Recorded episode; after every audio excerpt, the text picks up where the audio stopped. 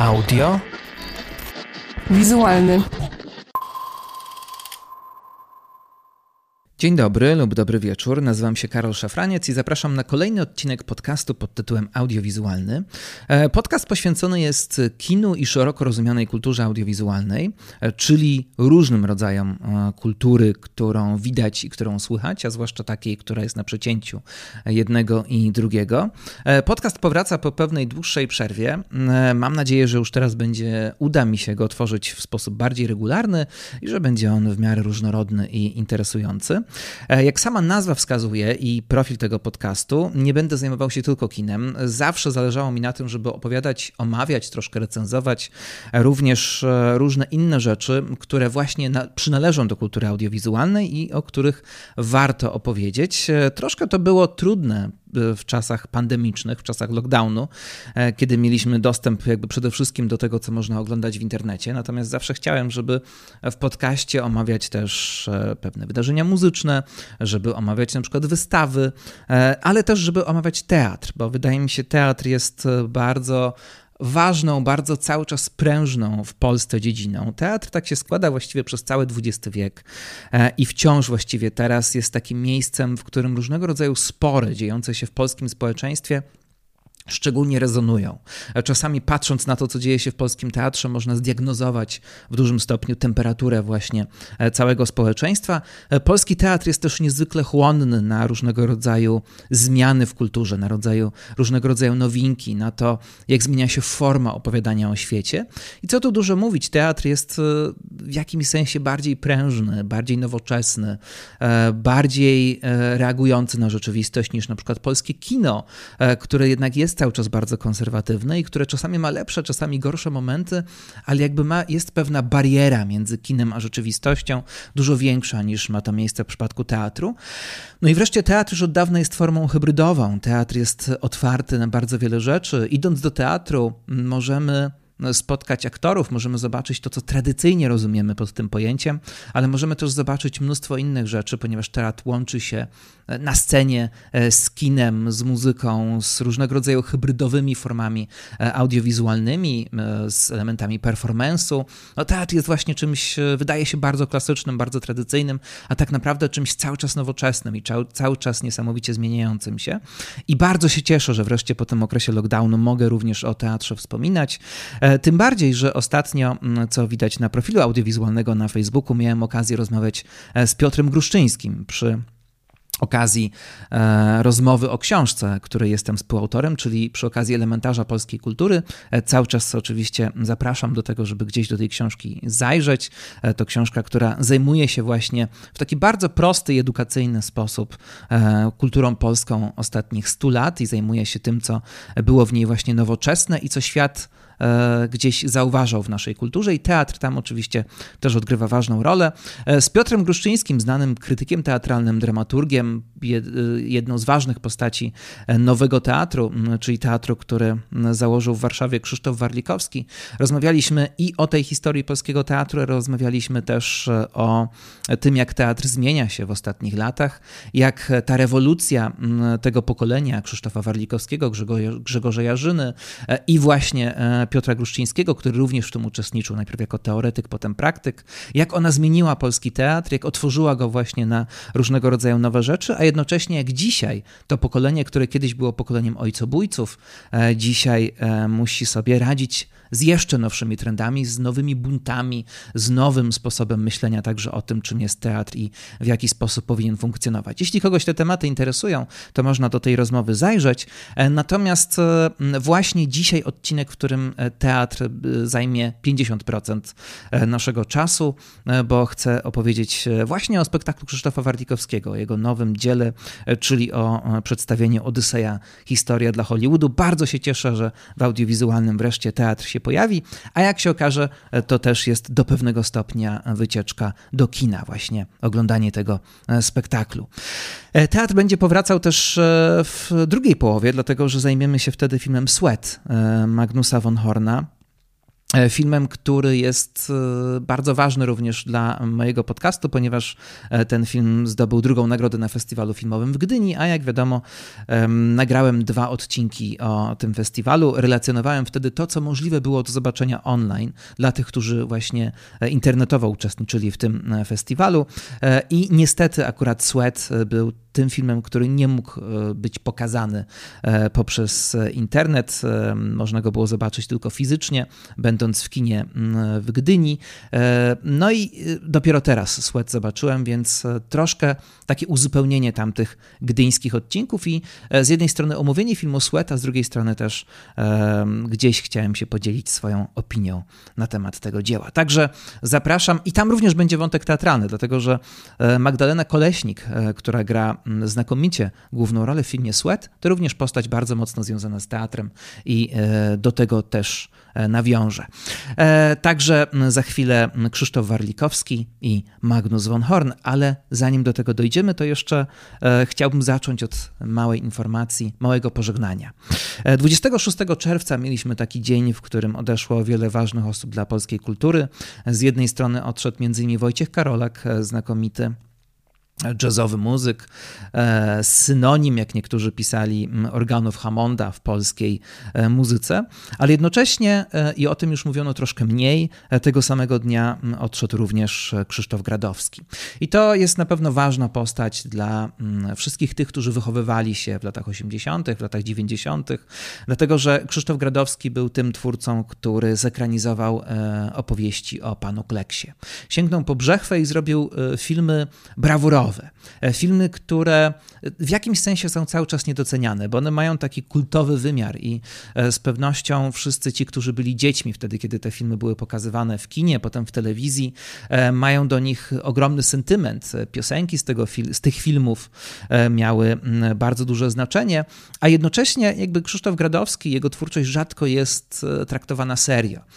Rzadko jest elementem badań, elementem jakiegoś takiego bliższego przyjrzenia się, bo faktycznie E, sposób, w jaki między innymi filmy o panu Kleksie były zrobione, e, z jednej strony oczywiście sięgały do tej niesamowitej, e, do, tych do tej niesamowitej literatury, literatury Jana Brzechwy, no a z drugiej strony przekładały to na język popkultury, łączyły to wszystko z animacją, z pewną totalnie odlotową abstrakcją, z musicalem. Krzysztof Gradowski stworzył E, swój własny świat na bazie świata Jana Brzechwy. Niektóre konteksty, wydaje mi się, które u Brzechwy były, słabo go interesowały, natomiast e, zapełnił to własnymi fascynacjami, chciał to połączyć gdzieś też z zachodnią e, popkulturą i wyszło z tego takie popowe polskie kino, polskie kino nowej przygody też w jakimś sensie, bo przecież mamy część wymyśloną przez Gradowskiego Pan Kleks w kosmosie, która miała być odpowiedzią trochę na e, fascynację kosmicznym kinem, e, ale też fascynację kapitalizmem, które wtedy w Polsce e, już miało ogromne znaczenie. Często zresztą pan Kleks w kosmosie pojawia się właśnie, kiedy mówi się o analizach tego wczesnego kapitalizmu i wczesnymi fascynacjami i wczesnych fascynacji kapitalizmem. No i oczywiście e, Krzysztof Gradowski stworzył filmy, które nie do końca są dobre w takim klasycznym sensie, e, ale jednak stworzył coś niesamowitego. Stworzył jakiś bardzo organiczny, e, żywy świat e, w połączeniu, w takiej idealnej, wydaje się, współpracy z Andrzejem Korzyńskim i z jego znakomitymi i piosenkami, i muzyką ilustracyjną do tych filmów o panu Kleksie. No i oczywiście do tego wszystkiego dochodzi Piotr Frączewski, który zrósł się właściwie z rolą pana Kleksa w taki sposób, że trudno sobie wyobrazić, żeby pan Kleks miał głos jakiegokolwiek innego aktora. I też ta brawura, jeśli chodzi właśnie o tą odlotowość, o to łączenie form, o to, że Gradowski zdaje się nie przejmować zupełnie e, czasami takim linearnym sensem, idzie w totalny surrealizm, w jakąś totalną zabawę. E, I ta brawura właśnie też sprawia, że te filmy są bardzo niezwykłe, niezwykłe ale też e, Akademia Pana Kleksa e, jest filmem, w którym jest bardzo dużo smutku oryginału. Jest to bardzo przejmujący ten film ma zakończenie. Nie wiem, czy wszyscy pamiętają, ale ten film kończy się właściwie w sposób wstrząsający i piękny, jeśli chodzi o formy, jeśli chodzi o piosenkę, jeśli chodzi o aranżacje smyczkowe Andrzeja Korzyńskiego, ale też ten moment, w którym główny bohater spotyka Piotra Frączewskiego, który wychodzi już z roli pana Kleksa, który jest autorem tej opowieści, być może jest Janem Brzechwą i który musi się pogodzić z tym, że ta bajka nie kończy się dobrze, jest naprawdę niezwykłe. To jedno z piękniejszych zakończeń właściwie w całym polskim kinie, a już na pewno w całym polskim kinie dla dzieci e, i to właśnie jest taki moment, w którym opowieść o panu Kleksie przestaje być opowieścią dla dzieci, a staje się czymś właściwie takimi wrotami do dojrzałości.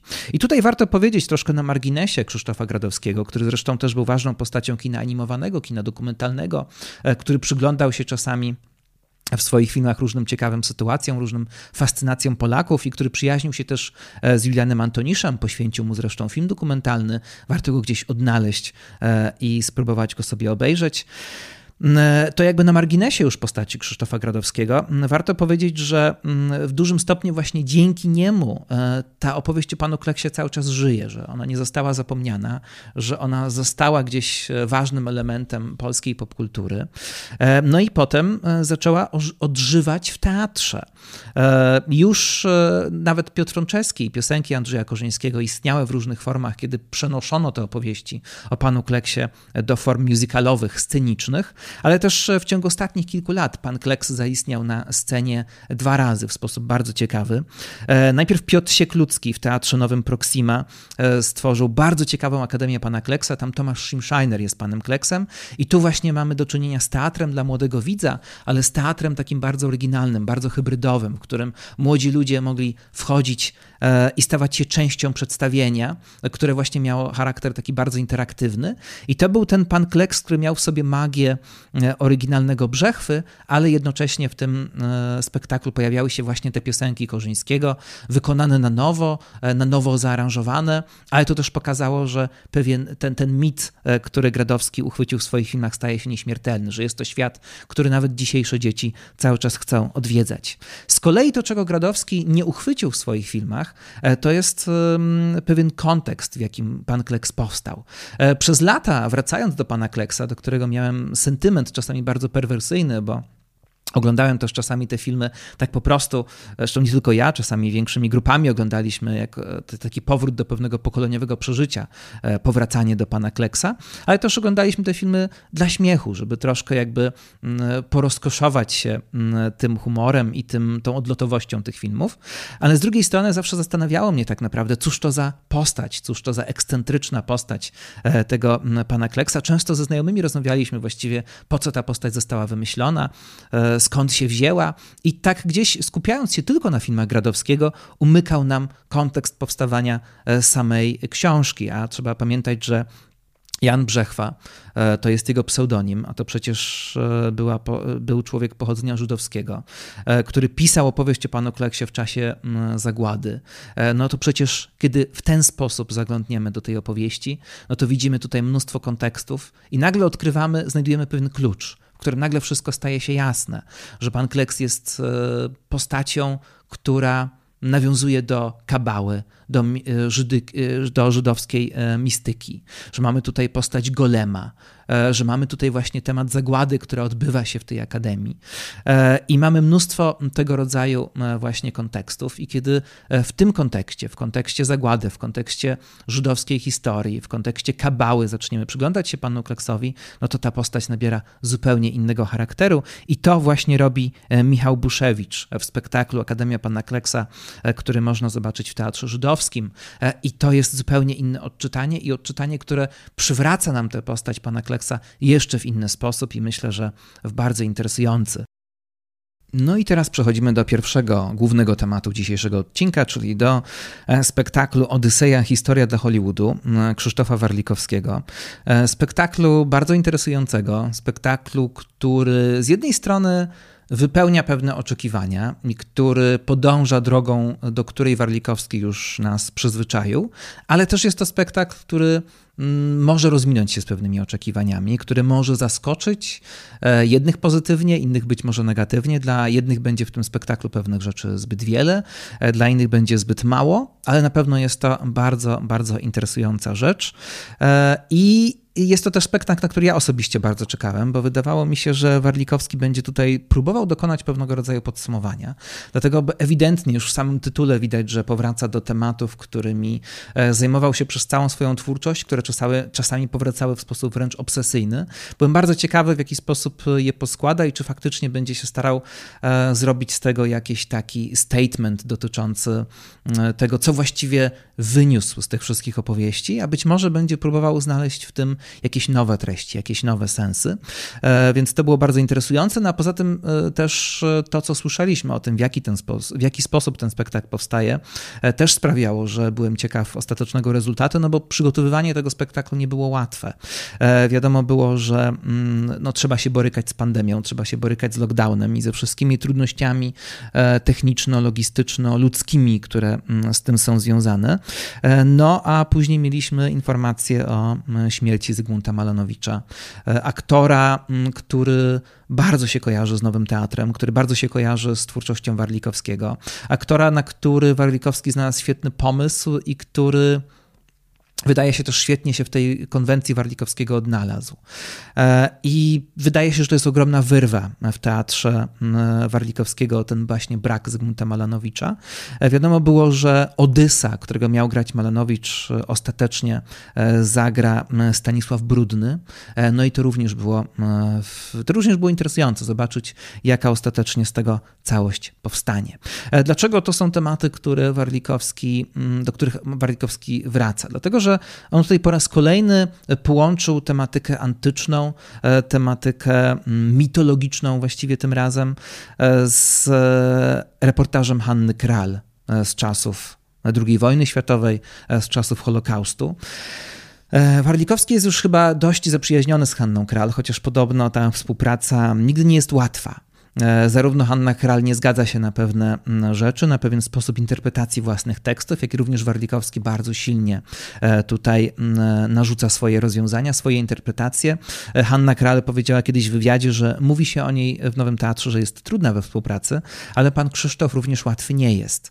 Wiadomo było, że mm, były takie momenty, kiedy Hanna Kral nie była, do tego stopnia nie była przekonana do pewnych pomysłów Warlikowskiego, że nawet chciała zerwać współpracę z nim w pewnym momencie, a jednak oni do siebie wracają. Jednak, e, jak się okazuje, mimo wielu różnic, e, znajdują pewne wspólne porozumienie e, i chyba jest też ciekawe to, jak teksty Hanny Kral albo ożywają na scenie, albo zyskują zupełnie nieoczywisty, zupełnie zaskakujący kontekst. Krzysztof Wardikowski włączał do swojego teatru teksty Kral e, już wcześniej dwa razy. Pierwszy raz to był spektakl Dybuk, a potem Apolonia. Apolonia miała szczególne znaczenie, dlatego że e, to był początek pewnego nowego rozdziału w twórczości e, Wardikowskiego. To był pierwszy spektakl zagrany w Nowym Teatrze, czyli jakby już u siebie, można tak powiedzieć. No i to był taki, taki mm, spektakl, w którym Wardikowski jakby otworzył się na zupełnie nową formę, na formę właściwie takiego teatru eseistycznego, teatru patrz patchworkowego, e, w którym mamy fragmenty różnych tekstów, e, w którym cały spektakl jest pewną luźną formą wypowiedzi, składającą się z różnych form e, scenicznych i nie tylko. I to wszystko mm, łączy się w pewną taką mozaikową całość, gdzie najważniejsza jest raczej pewna myśl przewodnia, raczej pewna też swoboda skojarzeń niż linearne opowiadanie jakiejś historii.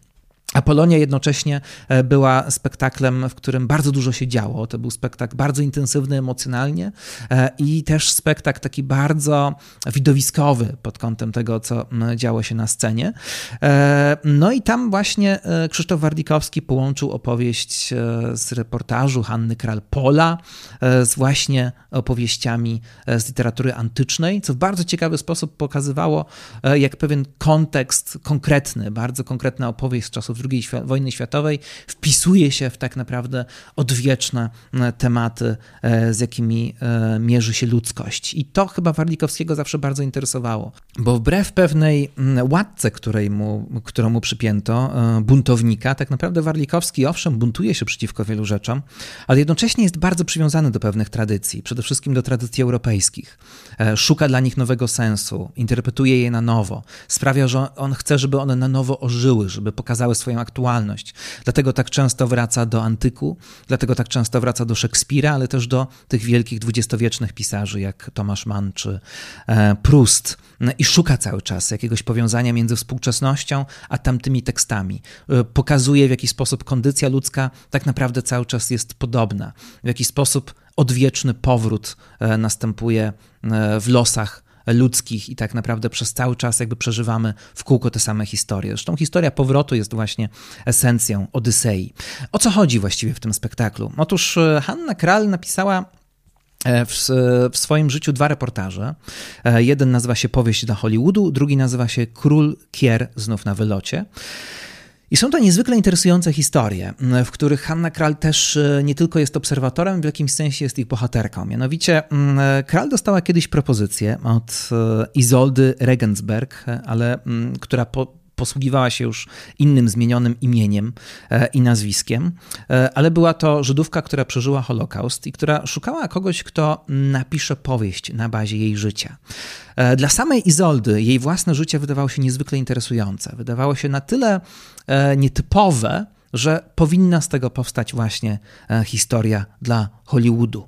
Poszukiwała pisarzy, którzy mogli, mogliby tę historię opisać, a potem ona mogła być zekranizowana i mogłaby się stać światowym hitem. Szukała podobno wśród pisarzy w Europie, ale ostatecznie wiedziała, że to powinien być ktoś E, z Polski, dlatego że ten ktoś rozumie pewne konteksty.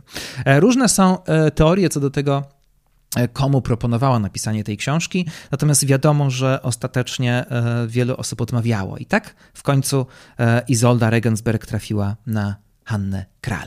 E, zaproponowała jej napisanie tej książki. Hanna Kral była troszkę niechętna, ale z drugiej strony potrzebowała wtedy, tak, tak pisze, e, potrzebowała wtedy pieniędzy, wobec czego zgodziła się. Napisała tę powieść, ale powieść została przez e, bohaterkę tej powieści odrzucona. Rozbiło się o formę.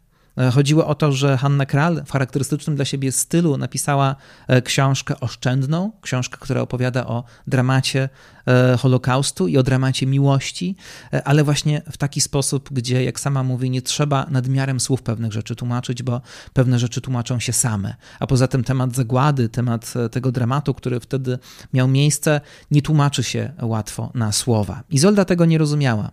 Ona chciała tradycyjny melodramat, chciała wiele uczuć, chciała opowieść, która będzie wzruszająca e, i którą właśnie później będzie można przerobić na wielki hollywoodzki hit, w którym być może główną rolę zagra Elizabeth Taylor.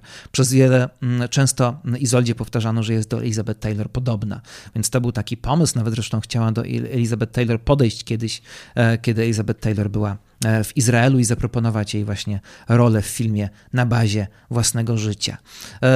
Izolda myślała o świecie w kategoriach hollywoodzkich. Myślała o świecie i o własnym życiu w kategoriach melodramatu. E, zupełnie na to nie mogła się zgodzić Hanna Kral. No i ostatecznie Kral napisała tę powieść, ale ta powieść jest jakby zaaresztowana przez e, jej bohaterkę. Do dzisiaj nie została wydana. Natomiast na bazie tej historii najpierw powstał reportaż Powieść dla Hollywoodu, w którym Hanna Kral opisała całą tę historię relacji e, z tą kobietą i o tym, jak ta książka miała powstać, a ostatecznie nie powstała. No a później napisała reportaż Królkier na wylocie, w którym opisała historię Izoldy, ale opisała ją po swojemu, tym swoim charakterystycznym, lakonicznym językiem. E, dlaczego ta historia jest tak niezwykła? Otóż Izolda E, to w skrócie, nie będę oczywiście opowiadał całego spektaklu i całej tej historii, ale mm, polega to na tym, że była to kobieta, która robiła wszystko, żeby uratować swojego męża, która miała e, miała ukochanego i ko kochała go tak bardzo, że przeżyła cały okres wojny, cały okres Holokaustu, e, właśnie dlatego, że miała bardzo silną determinację związaną z tym, żeby uratować jego. On gdzieś był w różnych obozach, ona różnymi drogami dowiadywała się, gdzie on jest i była w stanie poświęcić własną godność, własne życie e, po to, żeby mm, go ratować, ale też życie różnych innych osób. Kiedy zastanawiała się, kiedy miała wybór, żeby uratować kogoś innego ze swojej rodziny lub rodziny męża, nie miało to dla niej tak wielkiego znaczenia, ponieważ głównym priorytetem, głównym imperatywem była, było ratowanie właśnie jego. I była w stanie e, e, zdobyć się naprawdę nieludzki wysiłek, no naprawdę niezwykłe, niezwykłe rzeczy, które potem sprawiały, że zaczynał się ciąg takich wydarzeń e, zupełnie niesamowitych, które doprowadziły do tego, że jej się udało uratować, ale faktycznie udało jej się też uratować jej męża.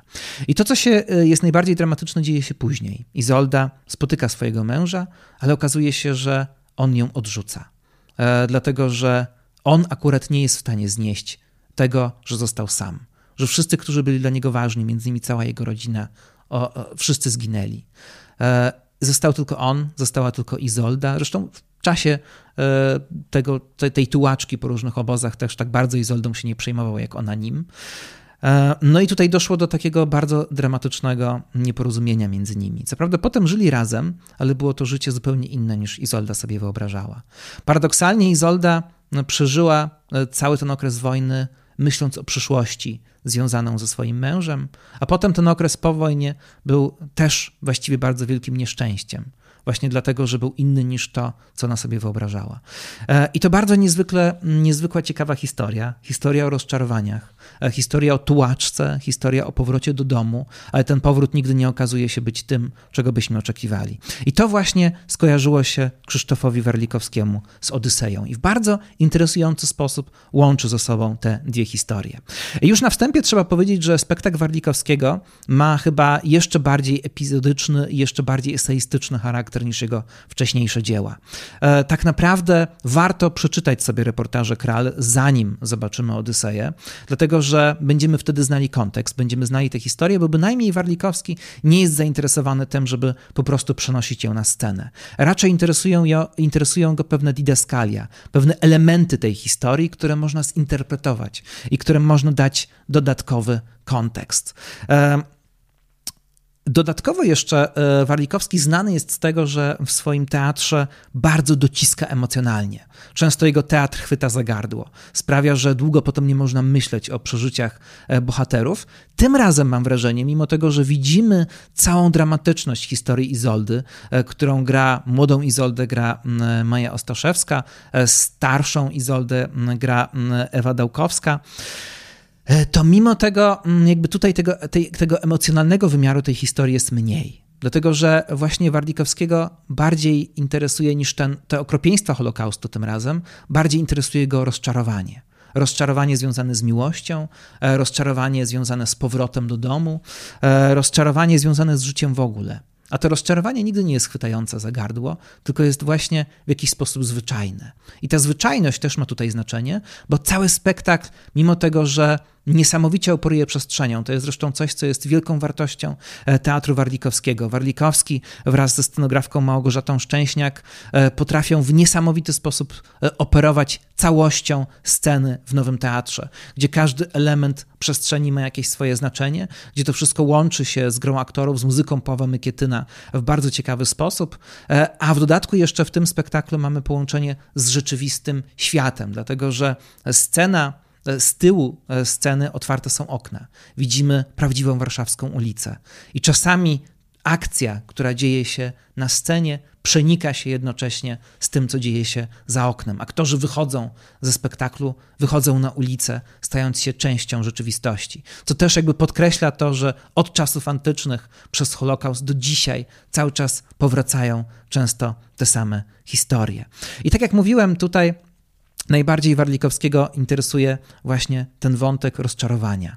E, I ten wątek tego, że tak naprawdę często całe nasze życie jest próbą jakiegoś powrotu do czegoś. Wszyscy mamy jakąś ideę, wszyscy mamy e, jakiś obraz czegoś, do czego chcielibyśmy wrócić albo co chcielibyśmy osiągnąć, a potem się okazuje, że właśnie nasze wyobrażenie tego czegoś bardzo się rozmija z prawdą. E, jest tutaj też opowieść o mm, miłości, która jest pułapką na ile kochając kogoś, kochamy tego kogoś, a inny, na ile tak naprawdę kochamy tylko nasze wyobrażenie o tym kimś. I potem to realne spotkanie z tym kimś też staje się e, wielkim rozczarowaniem. Tutaj właśnie tak jest, gdzie okazuje się, że Izolda poświęca całe właściwie swoje życie nie dla jakiejś prawdy, ale dla, jakiej, dla czegoś, co zrodziło się w jej głowie. Z kolei e, grany przez Mariusza Bonaszewskiego jej mąż również kocha, ale kocha inaczej kocha swoją rodzinę, kocha świat, w którym e, wzrastał i tak naprawdę bez tego świata nie potrafi żyć. I też chciałby do niego powrócić, ale ten powrót staje się wielkim rozczarowaniem. I to się Krzysztofowi Warlikowskiemu rymuje z historią Odysa. Dlatego, że kiedy stary Odys powraca do domu, stary Odys grany przez e, Stanisława Brudnego, e, to ten powrót jest podwójnym rozczarowaniem. Odys nie dostaje tak ciepłego przyjęcia, jakiego prawdopodobnie by oczekiwał. Raczej spotyka go chłód ze strony jego rodziny. No, a rodzina też jest z nim bardzo rozczarowana. Oto powraca starszy mężczyzna, który był przez cały czas nieobecny, e, który zawsze był zajęty sobą i teraz wciąż jest zajęty sobą, ponieważ głównie potrafi tylko opowiadać o tym, co przeżył, opowiadać o swoich podbojach militarnych i erotycznych. I zarówno dla niego, jak i dla całej jego rodziny, ostatnia rzecz, którą trzeba będzie się zmierzyć, to starość i śmierć. E, I jeszcze jest e, jedna ciekawa warstwa, w której te historie się łączą, bo Warlikowski tutaj dotyka tej prawdziwej historii, o której pisze Hanna Kral, e, łączy to z historią mityczną, ale w pewnym momencie Jadwiga Jankowska-Cieślak, która gra Penelope, opowiada mm, o tym, jak łączą się bogowie z ludźmi, jak to w ogóle było możliwe. Opowiada tutaj o erotycznym połączeniu, jaki jest między bogami i ludźmi, i to jest ciekawy metakomentarz do całego spektaklu, dlatego że ta warstwa mitu ma tutaj ogromne znaczenie. Otóż ludzie, którzy są straszliwie rozczarowani swoim życiem, prawdopodobnie przeżywając te rozczarowania, chcieliby, żeby ich historia przynajmniej gdzieś przez kogoś została pamiętana. To jest bardzo ważny wątek, że Izolda, e, która ostatecznie nie dostała tego, czego chciała, jedyne co jej zostało, to pragnienie bycia unieśmiertelnioną. I dlatego tak strasznie chciała, żeby powstał film na temat jej historii. Tak strasznie chciała, żeby zagrała ją Elizabeth Taylor. I być może e, do Warlikowskiej dotyka bardzo ciekawego tematu, że chcemy, żeby nasze historie przetrwały, chcemy o sobie cały czas opowiadać. Skoro życie jest pewnego rodzaju rozczarowaniem, jedynym ratunkiem na to rozczarowanie jest właśnie e, opowiedzenie tych historii, w ten sposób bycie w jakiś sposób nieśmiertelnym. E, I Izolda chciałaby być właśnie częścią mitu, a żeby stać się częścią mitu, musi być jakby zamieniona w boginię a tą boginią może być Elizabeth Taylor właśnie. I tutaj też mamy ciekawy wątek tego Hollywoodu, ponieważ e, w teatrze wszystko może się wydarzyć. E, teatr to jest taka magiczna kraina e, i często w spektaklach Wardikowskiego pojawia się taki wątek, że ktoś o czymś marzy i właśnie w jakiejś takiej umownej, teatralnej krainie nagle jego marzenie zostanie spełnione. I tak samo będzie tutaj, ponieważ film na temat Izoldy nigdy nie powstał, ale Wardikowski sprawia, że przynajmniej fragmenty tego, tego, tego filmu powstaną. Nakręci go Roman Polański, Mamy tutaj tak, taką całą scenę, e, kiedy właśnie hollywoodzcy mocarze rozmawiają o tym filmie. Pojawia się Elizabeth Taylor, grana przez Magdalenę Cielecką, pojawia się słynny e, producent Robert Evans, bardzo zresztą cyniczny. No i pojawia się Roman Polański i pojawia się też Marek Chłasko.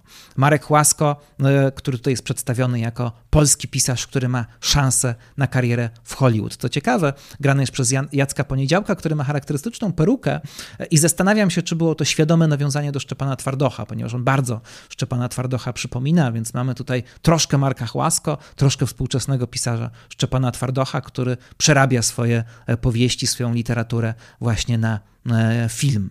E, no i tutaj mamy przynajmniej fragment filmu na bazie historii historii Izoldy, który powstał. Oglądamy ten film na ekranie, e, nakręcony e, przez Pawła Edelmana. E, Magdalena Cielecka, grająca tutaj Elizabeth Taylor, wciela się właśnie w rolę Izoldy. Ale ostatecznie ten film powstaje tylko fragment, całość nie powstanie, dlatego że dotykamy tutaj jeszcze jednego tematu, mianowicie przemysłu tego, w jaki sposób powstają mity. Tak jak Warlikowski pokazuje nam zawsze właściwie w swoim teatrze szwy, tego teatru. Nigdy ten teatr nie jest iluzją. To jest zresztą takie bardzo świadome działanie przeciwko iluzoryczności teatru. Warlikowski zawsze nam pokazuje całą maszynę tego, w jaki sposób teatr jest wytwarzany. Czujemy umowność teatru, ale dzięki temu możemy sobie na więcej pozwolić. Zarówno twórca może sobie pozwolić, jak i odbiorca, wiedząc, że tak naprawdę skaczemy po pewnej umownej konwencji. Ale tutaj też mamy e, to, jak powstaje, e, te szwy E, tego, jak powstają mity. Jeśli Hollywood jest właśnie dzisiejszym Olimpem, mamy tutaj gwiazdy są dzisiejszymi bogami, no to kiedy zajrzymy od spodu, to wszystko tak naprawdę też jest tylko pewnym biznesem. Też tak naprawdę jest tylko wielkim rozczarowaniem. I mamy tutaj zderzenie właśnie z kolejnym mitem, z mitem Elizabeth Taylor, z jej wielką, wielką miłością do Richarda Burtona. I mamy całą scenę, w której obserwujemy starą Elizabeth Taylor, która mierzy się, podobnie jak Odys, z własnym odchodzeniem, z własnym umieraniem, z własną miłością i z własnym rozczarowaniem. E, mamy tutaj bardzo wiele cynizmu tego charakterystycznego dla wielkiego biznesu, ale zarazem właśnie e, pokazujemy Czy widzimy tą Elizabeth Taylor, która tak naprawdę jest tak samo bezbronna wobec pewnych mechanizmów historii, mechanizmów życia, jak, bezbronny była, jak bezbronna była Izolda i bezbronny był Odys. Ale mimo tego cały czas tęsknimy gdzieś, tak jak Izolda, do tego świata mitycznego. Cały czas chcemy opowiadać te swoje historie, żeby w ten sposób zyskać nieśmiertelność. Ostatnia jeszcze rzecz, o której warto może powiedzieć, to fakt, że mm, Warlikowski tutaj bardzo mocno mm, dotyka e, tematyki e, tego, w jaki sposób opowiada się o Holokauście. E, mamy tutaj to, że ta historia Holokaustu, tak bardzo tragiczna, cały czas domaga się tego, żeby się unieśmiertelnić. Ale to uśmiertelnienie może wyglądać na bardzo różne sposoby. E, I, te I właściwie każdy z tych sposobów może być zły, bo z jednej strony nadmiar e, właśnie e, hollywoodzkich efektów gdzieś banalizuje całą tę opowieść, no ale z drugiej strony mamy tutaj Claude'a Lanzmana, czyli słynnego reżysera odpowiedzialnego za film Shoah. Zresztą fragmenty Shoah też oglądamy w czasie spektaklu. I w pewnym momencie Lanzman pojawia się na scenie, pojawia się jak showman, E, pojawia się tylko on i mówi do nas pewnego rodzaju wykład. Mówi, on, mówi nam o tym, jak o Holokauście wolno opowiadać, a jak o Holokauście nie wolno opowiadać. I z jednej strony jego to kazanie, można powiedzieć, ma sporo sensu, ale z drugiej strony jest w tym wiele uzurpacji. E, I tak naprawdę każdy sposób opowiadania o Holokauście w jakiś sposób jest kontrowersyjny e, i jest tutaj gdzieś cienka granica między prawdą kiczem, a cynizmem. I o tym wszystkim Warlikowski w tym spektaklu opowiada, ale w sposób na tyle ciekawy, że to wszystko jest niejednoznaczne. Warlikowski jakby nie staje po żadnej ze stron. E, rozumie wszystkie te potrzeby unieśmiertelniania siebie, unieśmiertelniania własnej historii, e, tego też, że trzeba opowiadać o Holokauście, ale tak naprawdę, że żadna forma nigdy nie będzie dobra. W jednej z recenzji spektaklu Warlikowskiego napisane jest, że ten spektakl jest bardzo hollywoodzki. Ja się z tym nie do końca zgadzam, ponieważ e, w jakimś sensie, owszem, ten spektakl jest typowy dla Warlikowskiego i uruchamia całą tę machinę teatralną, ale jednocześnie jest w tym pewna ascetyczność. Sam fakt tego, że e, okna są otwarte, że przez dużą część spektaklu widzimy naturalne światło, sprawia, że to wszystko staje się bardzo surowe, bardzo odarte z tego całego widowiska teatralnego, bliższe rzeczywistości niż zazwyczaj E, miało to miejsce. E, I e, przez to raczej jest to spektakl bardzo piękny momentami, ale chyba bardziej intelektualny niż emocjonalny. I tego też troszkę różni od poprzednich realizacji Warlikowskiego, gdzie właśnie zawsze był, było bardzo dużo emocji. No ale jednocześnie Warlikowski tutaj, jak zwykle, łącząc wszystko ze wszystkim, sprawia, że spektakl jest momentami nierówny. Nie wszystkie te epizody są równie przekonywujące. To też zresztą jest charakterystyczne dla jego teatru, że zawsze właściwie tak jest, że coś jest bardzo trafiające w sedno, a coś jest przestrzelone. Pewnie nie wszystkie te epizody będą nam się równie podobać, ale mimo wszystko spektakl jest e, absolutnie wart zobaczenia i w ciekawy, paradoksalny sposób E, jeszcze tutaj jest pewne nawiązanie do Hollywoodu, ponieważ mamy tutaj też opowieść o Booku, e, która zresztą jest e, zagrana w bardzo ciekawej konwencji, zupełnie jakby innego teatru, ale ta historia o Booku, która jest jakby pradawną legendą, która dotyka samej istoty takiej parametafizycznej życia i jego paradoksów, jest wzięta z Hollywoodu właśnie, bo jest wzięta z filmu Braci Cohen. I to też jest ciekawe, jak tutaj warstwa mityczna i warstwa hollywoodzka łączy się z prawdziwym życiem. To nie jest absolutnie wszystko, co w tym spektaklu się pojawia, bo właśnie spektakl ma taką formę patchworkową. Czasami oglądamy po prostu akcję teatralną, czasami nagle przenosimy się do kina, oglądamy długie fragmenty filmowe, które Warlikowski pokazuje nam na ekranie. E, czasami e, dotykamy jeszcze innych sfer, o których tutaj nie mówiłem, e, ale z tego wychodzi na pewno całość, która różnie może być odbierana, ale z pewnością daje dużo do myślenia a więc warto zobaczyć historię dla Hollywoodu. E, z tego co wiem, e, trudno już dostać się w tym momencie na seansę, tym bardziej spektakl niedługo będzie jechał e, za granicę, ale z pewnością jeszcze powróci i wtedy, jeśli ktoś jeszcze nie widział, będzie można Warlikowskiego zobaczyć. No i teraz przechodzimy do drugiego tematu, czyli filmowego tematu tego odcinka, do filmu Sweat Magnusa von Horna. I tak jak mówiłem, będzie to pewnego rodzaju kontynuacja opowieści o festiwalu filmowym w Gdyni, e, dlatego że no, Sweat zdobył mnóstwo nagród w Gdyni. Tutaj przeczytam. Oczywiście Srebrne Lwy, czyli druga nagroda dla drugiego najważniejszego filmu festiwalu, nagroda za reżyserię dla Magnusa von Horna, e, nagroda za zdjęcia dla Michała Dymka, nagroda za montaż dla Agnieszki Glińskiej. E, Agnieszka Glińska, znakomita montażystka, już nie pierwszy raz jest zauważana i wszyscy się nią zachwycają. Nagroda mm, za główną rolę kobiecą dla Magdaleny Koleśnik i nagroda za drugoplanową rolę kobiecą dla Aleksandry Koniecznej. Aleksandra Konieczna co chwilę właściwie dostaje w tym momencie mm, nagrody. No a poza tym oczywiście Sweat był pokazywany m.in. na festiwalu w Cannes, dlatego że mm, w zeszłym roku festiwal się nie odbył, ale był e, pokaz, e, e, jakby Cannes wybrało taką selekcję filmów, które warte są zobaczenia i Sweat się tam znalazło, a więc mnóstwo, mnóstwo sukcesów. Warto powiedzieć, ja to jeszcze raz przypominam, że zeszłoroczna Gdynia naprawdę stała przede wszystkim znakomitymi rolami kobiecymi. I to i młodszych, i starszych aktorek i to się gdzieś łączy właśnie w Sweat, ponieważ mamy te dwie nagrody aktorskie. E, no i e, jaki jest właściwie ten film? Najpierw o czym jest? E, to już pewnie większość wie, że jest to mm, opowieść o influencerce. Sylwia Zając jest trenerką fitness, prowadzi różnego rodzaju treningi w galeriach handlowych, w różnych miejscach, gdzie przychodzą jej fanowie i przede wszystkim fanki. Sylwia Zając jest influencerką działającą w mediach społecznościowych, świetnie sobie tam radzi, ma mnóstwo followersów, jest absolutną gwiazdą, no ale my zaglądamy jakby po drugą, na drugą stronę ekranu ekranu. E, Sylwia Zając w pewnym momencie swojego życia opublikowała e, post, e, w którym nagrała filmik, gdzie płacze, gdzie opowiada o swojej samotności, gdzie opowiada o tym, że chciałaby kogoś poznać, chciałaby kogoś przytulić, że tak naprawdę nie ma żadnej takiej bliskiej sobie bliskiej dla siebie osoby. E, no i tutaj mamy oczywiście już zarysowany ten podstawowy konflikt, który e, w tym filmie jest, czyli opowieść o tym, jakie jest e, życie influencerów internetowych, kiedy ich oglądamy, a jakie ono jest naprawdę. I teraz zanim przejdę do filmu, chciałem troszkę opowiedzieć o samym Magnusie von Hornie, bo wydaje mi się, że jest to postać e, niezwykle, niezwykle interesująca. Na pewno jest to twórca, któremu warto się przyglądać, choćby dlatego, że jest to twórca działający jakby równolegle w obrębie dwóch kinematografii.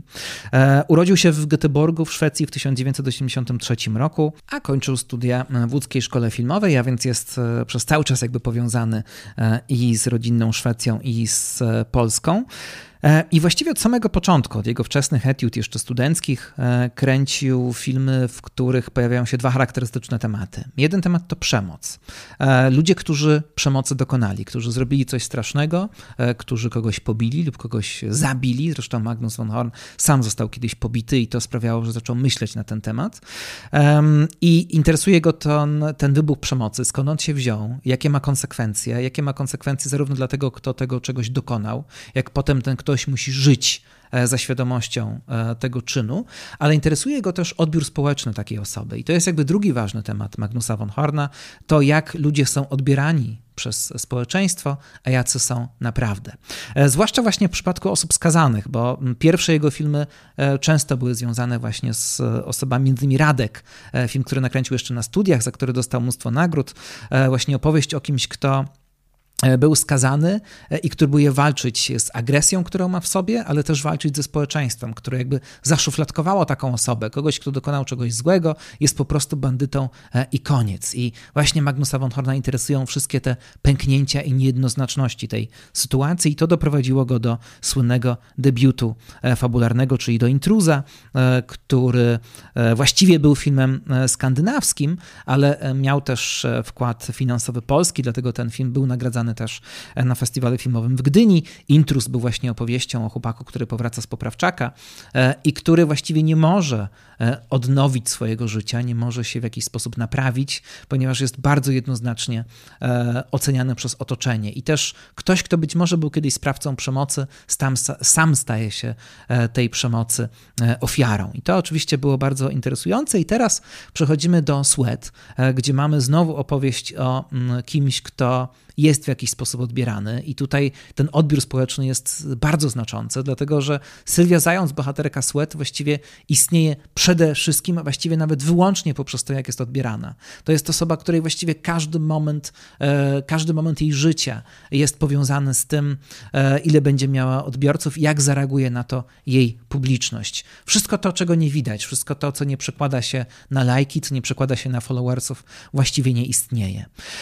E, sam Magnus von Horn mówił, że mm, w dużym stopniu interesowała, zainteresowała go ta historia mm, stąd, że po prostu przyglądał się tego typu influencerom. W pewnym momencie jednej takiej influencerce zaczął się przyglądać, zaczął ją śledzić, zaczął e, interesować się e, tym, kim ona właściwie może być, w jaki sposób wciągnęło go, e, wciągnęły go te relacje z jej życia. Miał wrażenie, że pewne rzeczy, które o sobie opowiada, są prawdziwe, inne są pozowane. E, no i tutaj właśnie mamy cały czas ten konflikt między tym, jak ktoś jest widziany, a jaki jest naprawdę. No i to oczywiście e, sprawiło, że zaczął tę historię eksplorować.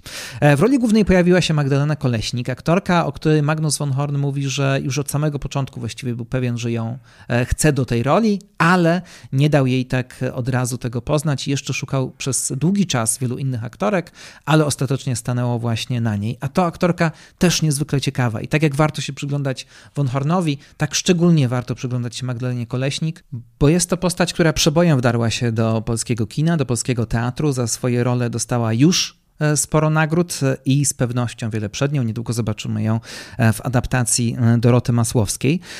Magdalena Koleśnik już kiedy była studentką, to została zauważona w swoich rolach teatralnych, ale taka ważna, ważne pierwsze nagrody dostawała za swój debiut właściwie już po studiach, czyli za rolę w Dybuku Mai Kleczewskiej. I to była też rola bardzo odważna, rola bardzo fizyczna, bo właśnie Magdalena Koleśnik jest zresztą kojarzona e, z takich ról, w których e, na różny sposób wykorzystuje swoje ciało. E, jest niezwykle sprawna fizycznie i to też jakby jest jej wielkim atutem i sprawia, że potrafi ro grać role bardzo wymagające, bardzo też wymagające kondycyjnie i role bardzo wszechstronne. No i ta rola w The zrobiła oczywiście ogromne wrażenie, ale potem współpracowała i z Eweliną Marcin E, i z Wiktorem Rubinem. No a w tym momencie możemy ją zobaczyć e, w Capri Krystiana Lupy. To spektakl, który e, jeszcze cały czas jest do obejrzenia i w najbliższym miesiącu będzie parę spektakli, więc można sobie też porównać Magdalenę Koleśnik ze sceny z tą Magdaleną Koleśnik z filmu. Tym bardziej, że bardzo wiele ona mówiła o tym, jak rola u Lupy jej dała. Jest to jakby kolejna z tych aktorek, które mówią o E, metodzie lupy i o tym, że e, pewne zamieszkiwanie w postaci, którą się odgrywa, pewne techniki, e, które Krystian Lupa stosuje w swoich, w swoich spektaklach, jej się bardzo przydają i że wykorzystywała je też właśnie do stworzenia roli Sylwii w, w filmie Magnusa von Horna. No więc Magdalena Koleśnik absolutnie warto mieć na nią nastawiony radar.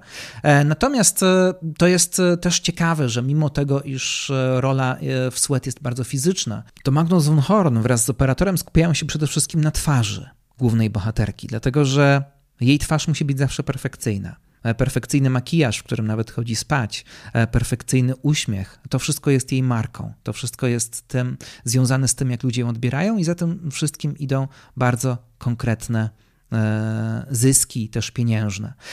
I wydaje się, że właśnie przyglądamy się wraz z kamerą wszystkim tym momentom, w którym twarz aktorki twarz Sylwii Zając się zmienia, e, w którym ta twarz zacznie zdradzać coś, co powinno być ukryte.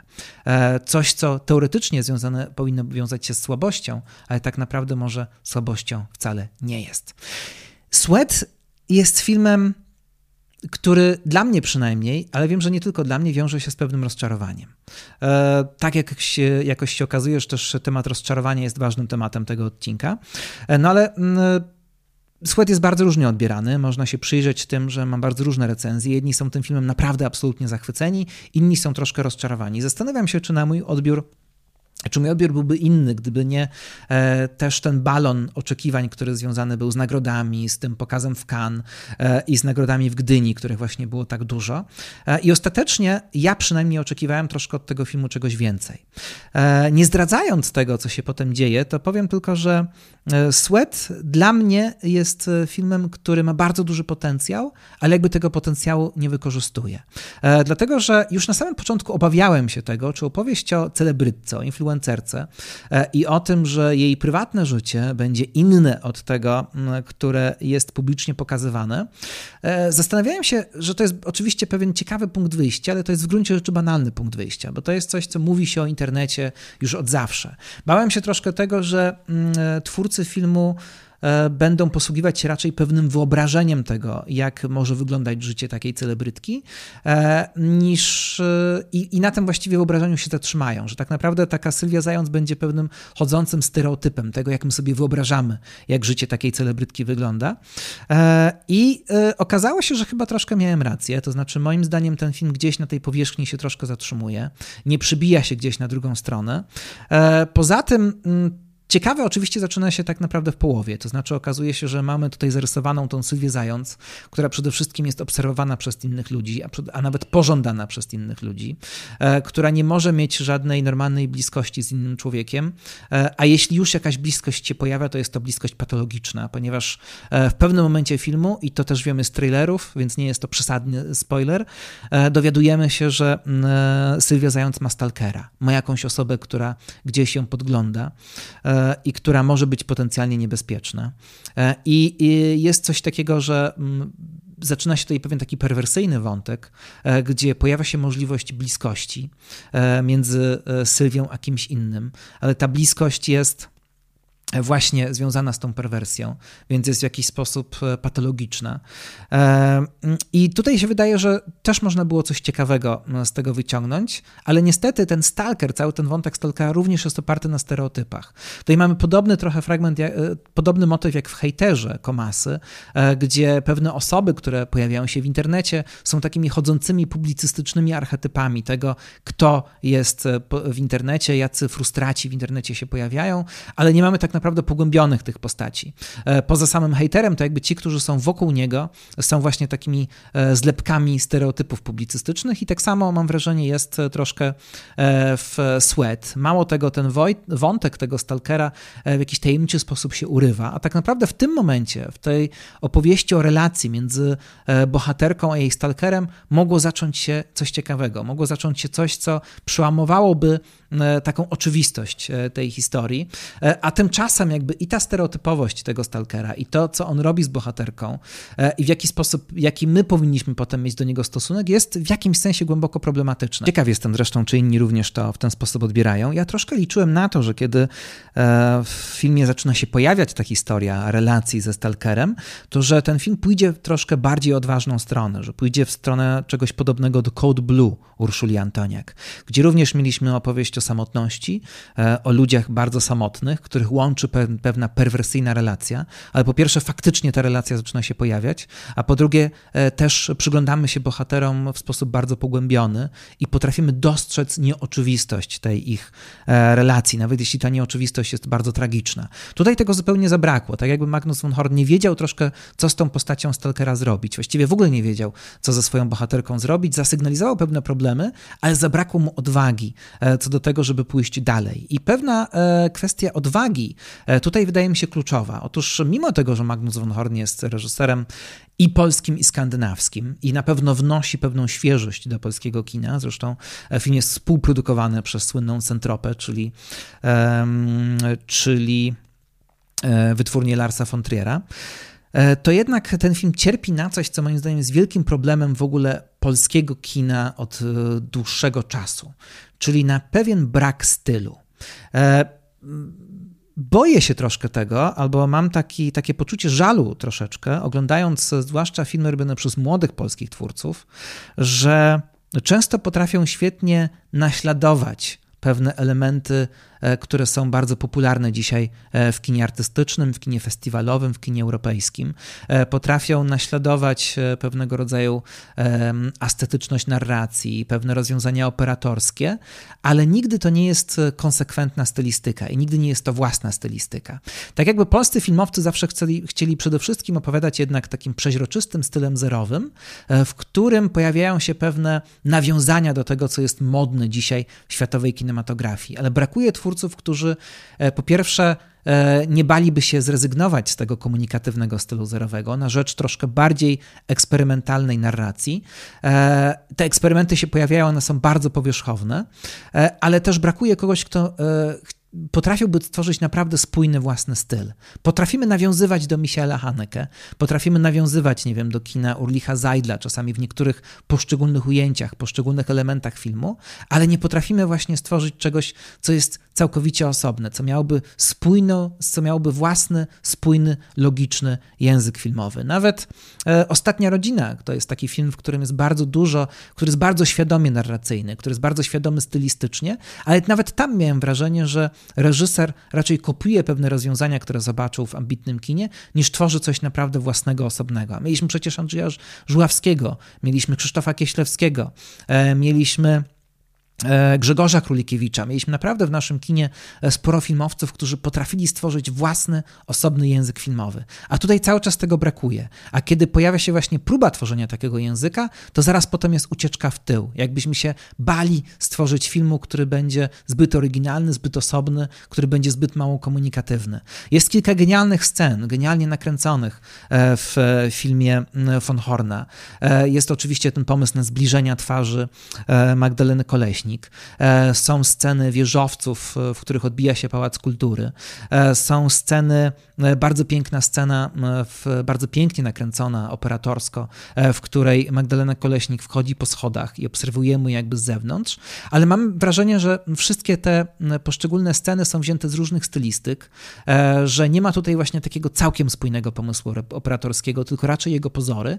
I tak właśnie z tym filmem jest. I na poziomie treści, i na poziomie formy jest tutaj dotknięcie czegoś ważnego, jest tutaj dotknięcie jakiejś głębi i jakby pewien przestrach, jakby zatrzymanie się przed tym, żeby wejść głębiej. I oczywiście najgłębiej w to wszystko wchodzi Magdalena Koleśnik, ale nawet tak świetna rola aktorska nie jest w stanie uchronić całego filmu przed mieliznami e, scenariuszowymi.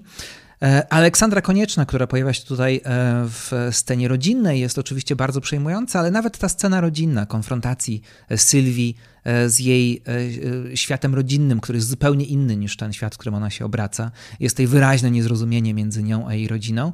Też tak naprawdę widzieliśmy takie sceny już bardzo, bardzo wiele, również w polskim kinie, ale na przykład w kinie rumuńskim, w którym często pojawia, jest to nakręcone lepiej, jakby właśnie jest to bardziej pogłębione, a tutaj jest to jakby kolejna kalka już. Widzieliśmy to wiele razy i nic nowego tak naprawdę tutaj niestety nie zostało powiedziane. Mimo wszystko warto spod zobaczyć, bo na pewno jest to film, który jest komentarzem do dzisiejszej kultury E, jedną z rzeczy, które ten film w ciekawy sposób pokazuje, to mm, e, fakt, że życie influencerki nie jest życiem po prostu próżniaczym.